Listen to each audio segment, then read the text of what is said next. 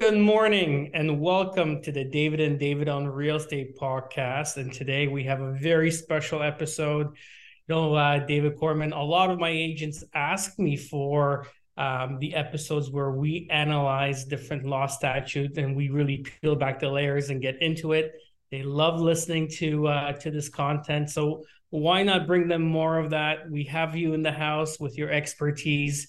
Uh, so we are on episode num- number 97 today. And today we're going to talk about some legal precedent cases.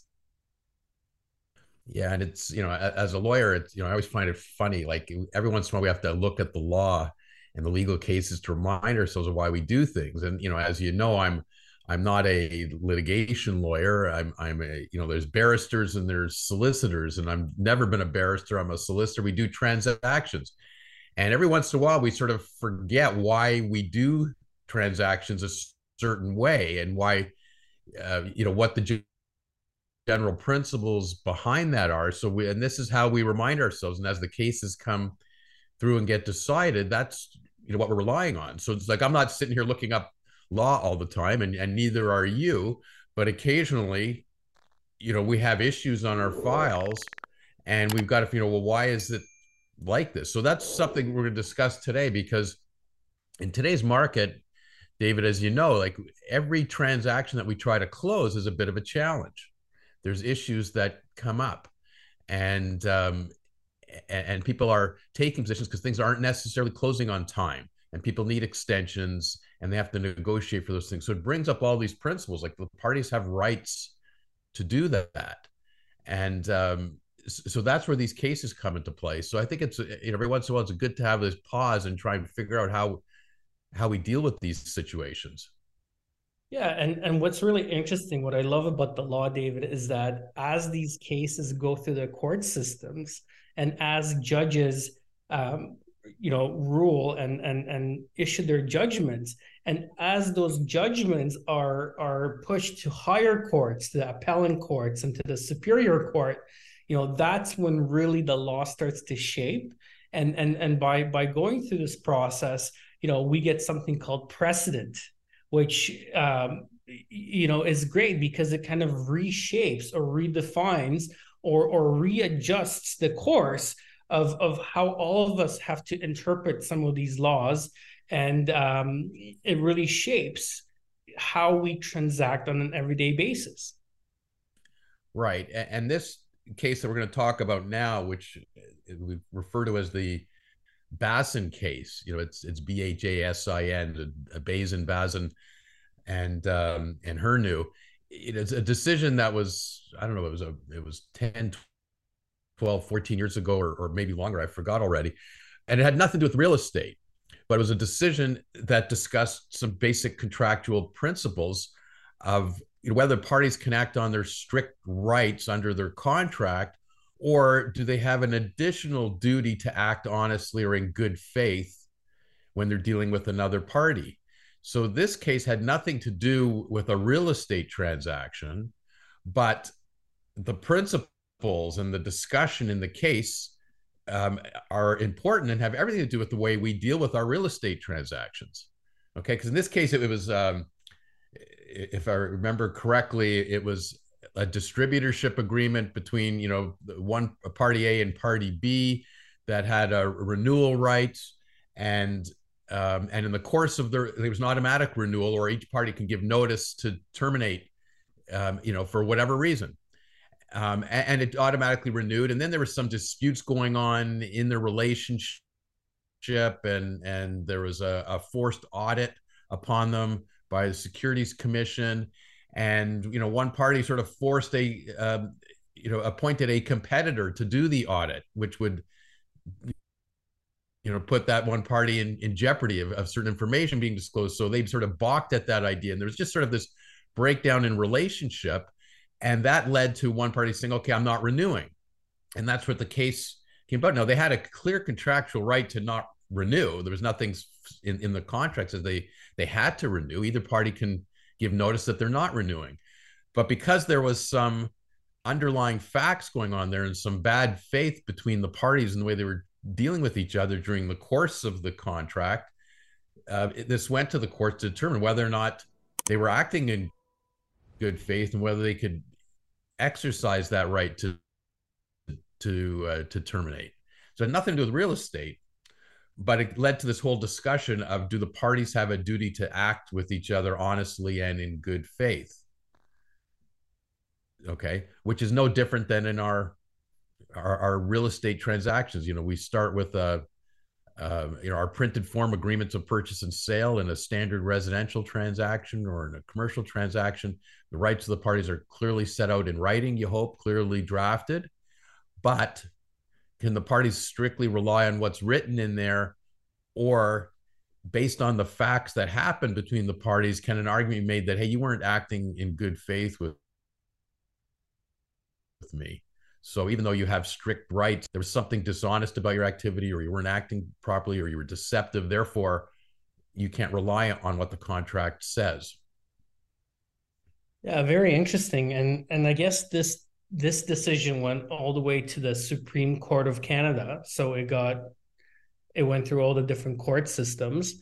And and my understanding, David, and you know, I, I'm not a lawyer, but uh, the the way that uh, um, I interpret this case is that prior to this decision being rendered by the Supreme Court of Canada, that when you entered a contract, um, you could choose not to perform the contract and pay damages, right? Um, that was a choice that you had. So you could perform the contract or you can choose not to perform the contract knowing that if you don't perform the contract, you can pay the damages and and go on your way. But I think um, in my interpretation, the Supreme Court of Canada said, well, no, when you enter a contract, you really have the principle of good faith to complete that contract. And, and you need to complete that contract. And it's no longer acceptable not to complete the contract and simply pay damages as, as a way out of the contract. yeah and, and those are correct legal principles david and you know i know you're you you always you know i'm not a lawyer but i play a lawyer in a podcast um, and and I, I feel the same way sometimes um, as a litigation lawyer because i'm not a litigation lawyer but but i think that's that's correct. Like you know if, if you don't perform your contract general principle no, no surprise to anybody you're be responsible for damages that accrue. So that's the basic remedy for people that don't perform their contract that they're going to be facing. But there is another remedy that's available sometimes, and this comes to play in, in real estate transactions, and that's the remedy of specific performance, where someone's going to court and saying, No, I, am not just giving me damages isn't good enough. There was something about that property that I, I want this tra- I want the judge to order that this transaction be completed because I can't be compensated adequately just by damages by mon- monetary funds and and it's a tougher argument to get that remedy because you usually have to satisfy a judge that there's something special about that particular property. It's not just you know a standard house in the middle of a subdivision. If you don't close on that one you can go next door and buy the next property which is very similar so because if that's the case if those are the facts the judge is not going to give you specific performance they're just going to make sure you're compensated in damages. But sometimes there's something unique about the transaction or about a particular property or why they want that property and, and can't be satisfied by just getting another property. And a judge can give that type of order too. So anybody that's thinking they might default and just face damages has to know that there is this potential remedy against them of specific performance as well. Yeah, this uh, leads me back to I think one of our very first podcasts that we ever did because we spoke about breach of contract, right? Um, what happens when the transaction doesn't close, and we talked about specific performance. And I guess my question, David, is now that the Supreme Court of Canada kind of rendered this decision back in 2014, is it easier to get specific performance? Because we always say that you know it's harder, the property has to be more specific, but now, if we know that a contract that's entered into has to be completed, and you can no longer take the position that, hey, I'm going to choose not to complete this contract and simply pay damages. Now, when the uh, Supreme Court of Canada basically said, hey, now you have a duty to really complete and act in good faith, is it going to be easier to get the specific performance judgment? Are, are we going to see more of that in, in the court cases? Well, I think in theory that makes sense, okay? Because this concept of acting in good faith has become more and more more prominent. Now, you got to remember there has to be facts in the particular situation to show that someone was not acting in good faith. Okay? Right. So just because someone breaches it, breaches a contract doesn't mean they're necessarily acting in in bad faith. If they're just, you know, going in the normal course of the transaction and not acting dishonestly or, or, or doing anything, you know, that may not come into play. But let's assume that there are some facts that give rise to that argument acting in good faith. So then conceptually, there should be more orders of specific performance. Okay. The problem is it's it's a tough remedy. And the reason is you know how long the court process generally takes in a normal like if you're suing for damages your day in court might be a year and a half two years from now till it goes through the through the system okay? And there's no real peril to the parties to it because at the end of the day they'll get compensated in damages by an award which will include interest and and costs and things like, like that. It can all be ad- addressed okay? But there's always a timing issue but if you're going for trying to get specific performance, you have to get in court right away. Because you have to get a judge to give an order preventing the seller from selling to anybody else. And there's you know there's some time constraints on it because the parties are ready to move. They're ready to close. The closing is supposed to be imminent or maybe the closing already happened. So they can't wait around for two years and, the, and keep the property in limbo for that. So you have to go to court right away so in order to do that, it's a really expensive process. Okay, you got a litigation lawyer. He's got to, you know, get a date in court, convince sometimes to get an order to stop the transaction or stop, make an order so they can't sell to somebody else. Because if the transaction didn't close, the seller is going to normally take position. Hey, we didn't close. You didn't close. You're in breach. Someone's in breach. We're going to sell to somebody else. We're relisting it. So now someone's got to get to court and put a stop to that. Say, no, no, I need an order from a judge really quickly to stop them from selling to somebody else because we want to have our day in court to argue for specific performance. And then you've got to bring that on a rush basis. So it's you, you've got to be able to convince the judge to give you the, the order stop selling to anybody else and get an order to you know to have this set down so that you can argue in court for specific performance and then you've got to put your materials together you got to give it to the other side there could be an examination discoveries on the material. So even on a rush basis there's a lot of work that has to be done. It's extremely expensive.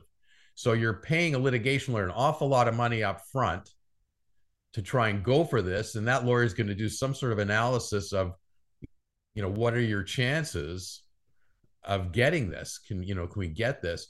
So it's not easy okay? It's not an easy remedy to go up so so yes i you know it's a sort of long-winded answer but in theory there should be more of this but yeah. the practicalities of, of going to get it and getting in and out of court and the expense and the risk of not getting it is really high. So that makes people pause right? Because you know people you know if you think you're a buyer that really wants this property your deposit money is already tied up do you have deep pockets to to start litigation on that level to get into court quickly to get that order. That's that's and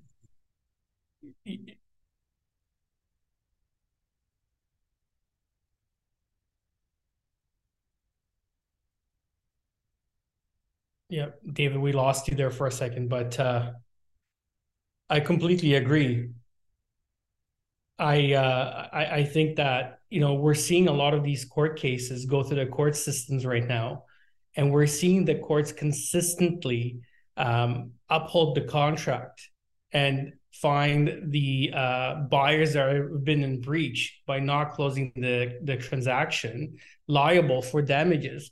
So I, I think the good news is that if you go through the court system, the courts have consistently upheld that the breaching party is in breach of the contract and have awarded a lot of damages to uh, to that party. So I think that actually acts as an estoppel and a deterrent for people to um, you know not act in good faith and and and not fulfill their contractual obligations.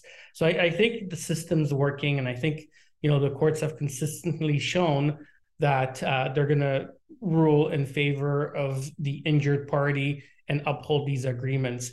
Um, and uh, we're going to have to wait and see what happens. But I think in the future, we're going to see more of these cases go through the court system, and I'd like to see them, you know, be reviewed faster. I, I think if the courts are ruling in favor of the uh, injured party, I think there's going to be less people um, not fulfilling their contractual obligations uh, we're going to see less of these uh, um, cases go through courts because buyers are going to understand that if they don't close, if they don't fulfill the contract, uh, the the contract, there's going to be dire consequences. And then hopefully we see uh, more time being alleviated and and these cases going through the court system a little bit faster. And I'd like to see uh, more specific performance remedies being implemented to the court system just to really show that if you enter a contract you have the good faith obligation to complete that contract and giving the power um, uh, to the injured party to make sure that contract is completed. Thank you for joining us. This has been uh, a, a great episode. We lost David Korman there at the end due to a back connection, but everybody, thank you so much and join us next week as we continue diving deep into other legal precedents.